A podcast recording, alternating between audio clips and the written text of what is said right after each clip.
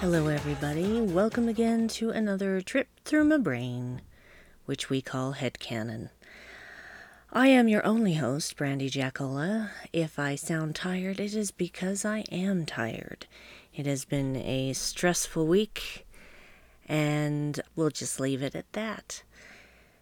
It's been a while since we've talked, and a lot of things have gone on in the real world. So I'm going to start off by saying these things. And if any of these things offend you, you may want to just stop listening. Number one, Black Lives Matter. Number two, there should be civil rights protections in place for all members of the LGBTQ community, and they should have access to medical care without bias. Number three, it doesn't matter what sexual identity we have, what gender identity we have what color we are, what religion we are, what political party we are. We are all people, and we are all equal. Equality is everybody has the same rights.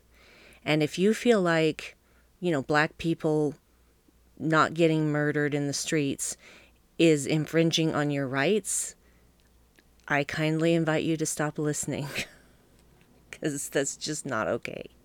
It's not okay. It's never going to be okay.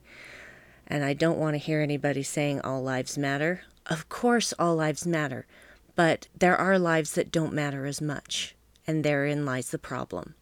So until Black Lives Matter, all lives don't matter. See what I'm saying there? So, how are you guys doing? You guys okay? Everybody safe? Everybody well?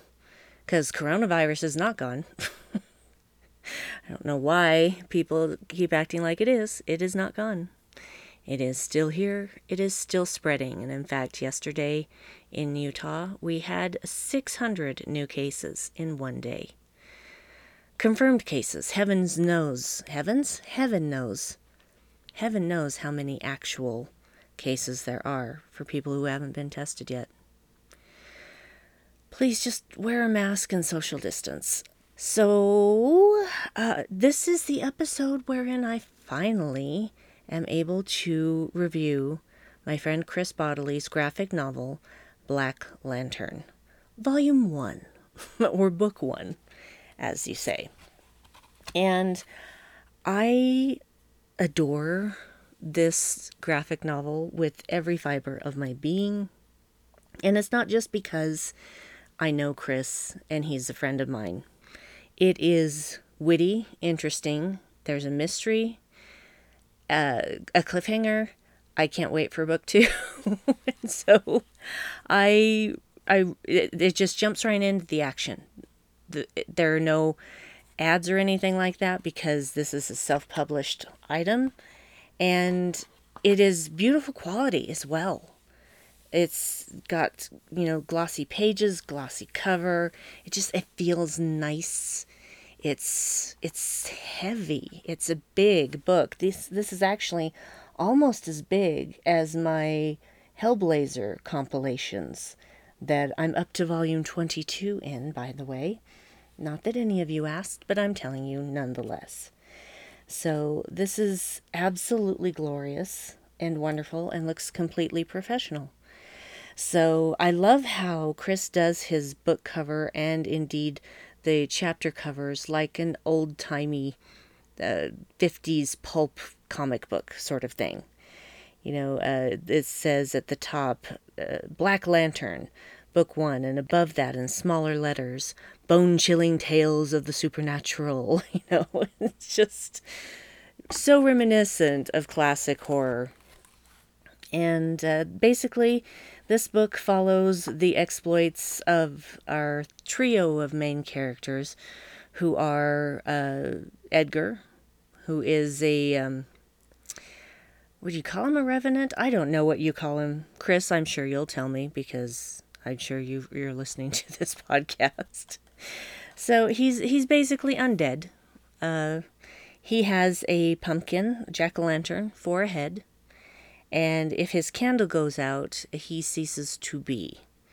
So I don't know how this particularly happened to him, uh, whether it was Fiona, who's member number two, not necessarily in any order of importance, But Fiona is a fledgling witch who doesn't quite know how to control her power yet. So I'm not sure if she is responsible for Edgar. Actually, no, I do know she's not responsible for. I can't. I can't give spoilers. I'm just going to stop what I was saying there because I could get into spoiler territory. So we have Edgar, we have Fiona. Uh, she is of Asian descent and she is a fledgling witch. She has also formed a company wherein she has her boys. Uh, that's Edgar and Julius. We'll talk about him in a second. Deal with uh, all manner of supernatural disturbances. And that's where this book begins. Is Edgar and Julius head into a cemetery to take out a vampire, a real vampire, not those that you see in the movies. Julius is a black cat. We find out later that uh, he may not necessarily be as he seems as far as appearance, and he also talks, talking cat. There, the whole sequence at the beginning of the graphic novel, when they are fighting a vampire, that they are completely unprepared to deal with. Uh, after it's finally over, uh, Julius's tail is all fluffy, which just brings me so much joy. because I have a cat, and uh, Chris and his wife Chelsea have two cats, and uh, that's what cats do when uh, when they are feeling threatened. They puff up their tails and their fur to make themselves look bigger, and uh, in a, a, kitty's mind, you know, they think that uh, this terrifies their enemies. It is uh, I, I, I don't want to delve too far into the story because I don't want to give any spoilers. But uh, needless to say, we find out a little bit more about Edgar's past or non past. He doesn't remember the person that he was before he became what he is now. And there is a conversation between uh, Julius and Edgar where Julius is like, uh, asking him questions about what it is like to be dead. And uh, Edgar's like, it's not really like anything. Uh, in fact, the, the thing he says, it's not really like anything. It's not good or bad. You just don't exist anymore. It's just an interesting thing that I don't think we ever really think too deeply about for fear of the unknown. This book is full of drama, monsters, horror, gore, humor, there are several times that I laughed out loud. And just the the great joy of this. I know that uh, Chelsea Mackey did help with the writing on this as well. So uh, it was a team effort between husband and wife. I know that there are things that are that were taken out of the graphic novel, but that I have seen pages for. One of them is uh, Edgar having made his own comic, and Julia saying, This lettering isn't very professional. And Edgar is saying, Well, I, I wanted to do it by hand to give it, you know, character. Which is exactly what Chris has done in this graphic novel, and that made me laugh. I am a big horror fan anyway, and so I thoroughly enjoyed the story, and the mystery continues because definitely not all questions were answered, nor should they have been. This is definitely going to be a series. The drawings, the artwork, the coloring, everything, in my opinion, is just spot on perfect and creates a very specific mood that is the kind of thing that I just really love. Just really, really love. So I don't know how to get any further into this without some spoilers. So I think I'm going to actually leave it there simply because I want people to actually get this graphic novel. Because it was self published, if you are interested in receiving a copy, please contact me through uh, our website at Dark Corner Podcast com, or if you're friends with me on Facebook, you can send me a Facebook message. Uh, I'm on Twitter at Brandiwine12, B R A N D I W I N E, the number 12. You can tweet at me or send me a direct message there. And it's it's amazing. I will read one of the short reviews on the back. That is from Kevin Cuff of Metal Shark Bro. That says, like a darker, gorier Hanna-Barbera cartoon with plenty of camp, Black Lantern manages to satisfy your cartoon cravings and your horror hunger at the same time. I don't know if I can say it better than that. I am going to read the blurb on the back of the book to kind of give you a teaser and get you more interested. As freelance paranormal investigators, the Burnwood and Blackwell Agency are no strangers to the supernatural. Edgar is a tattooed jack o' lantern with a haunted past. Fiona is a rockabilly witch learning to master her abilities and Julius is a talking black cat with a thing for ghosts. But when a clandestine priory comes after Edgar for a dark ritual, the three will have to embark on an arcane adventure into the occult in order to solve the mystery. With Halloween fast approaching, will any of them make it out alive? Dun dun dun. Anyway, I am so proud of Chris for all of the work that he has done. And it has been years worth of work that have gone into this book that I'm holding in my hand. And I'm so pleased that it came to fruition as easily as it did um, as far as raising the money actually getting the product that was harder because coronavirus covid-19 hit right as things were supposed to have been finished printing and things were delayed for months. It's also difficult because this would normally be, you know, convention season, and he would have many places to peddle his wares, so to speak.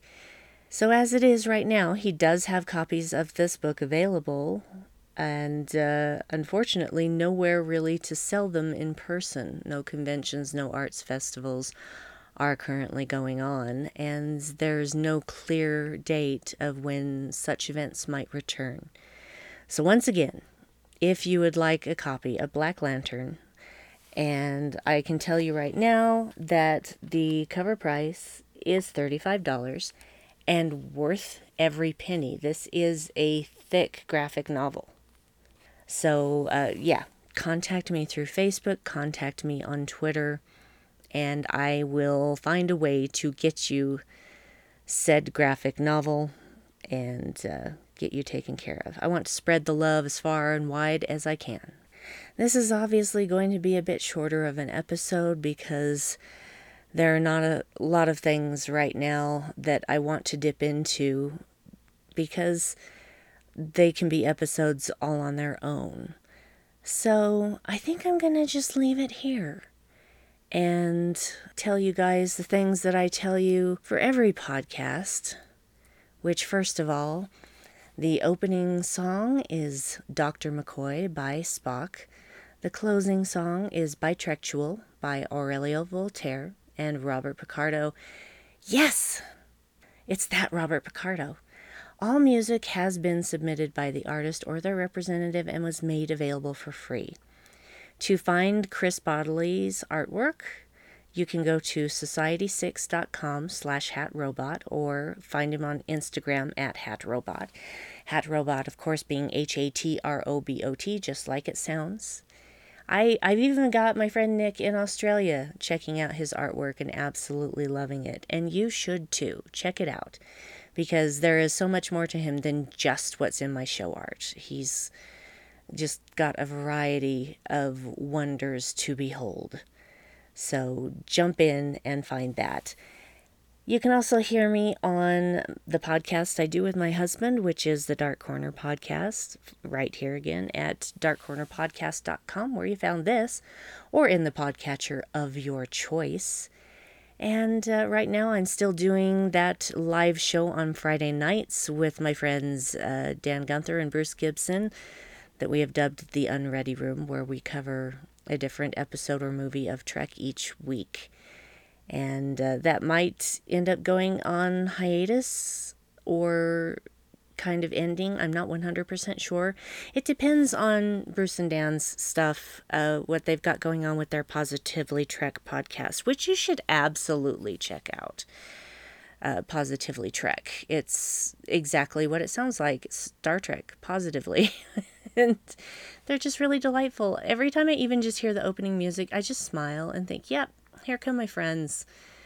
It's a happy day. And uh, so please check them out as well. So I guess that is going to be it for me this time. And uh, I'm sorry that it's been so long since I have yammered at you. Be patient with me. It's uh, it's I'm going through some weird stuff right now, which I will talk about when I can.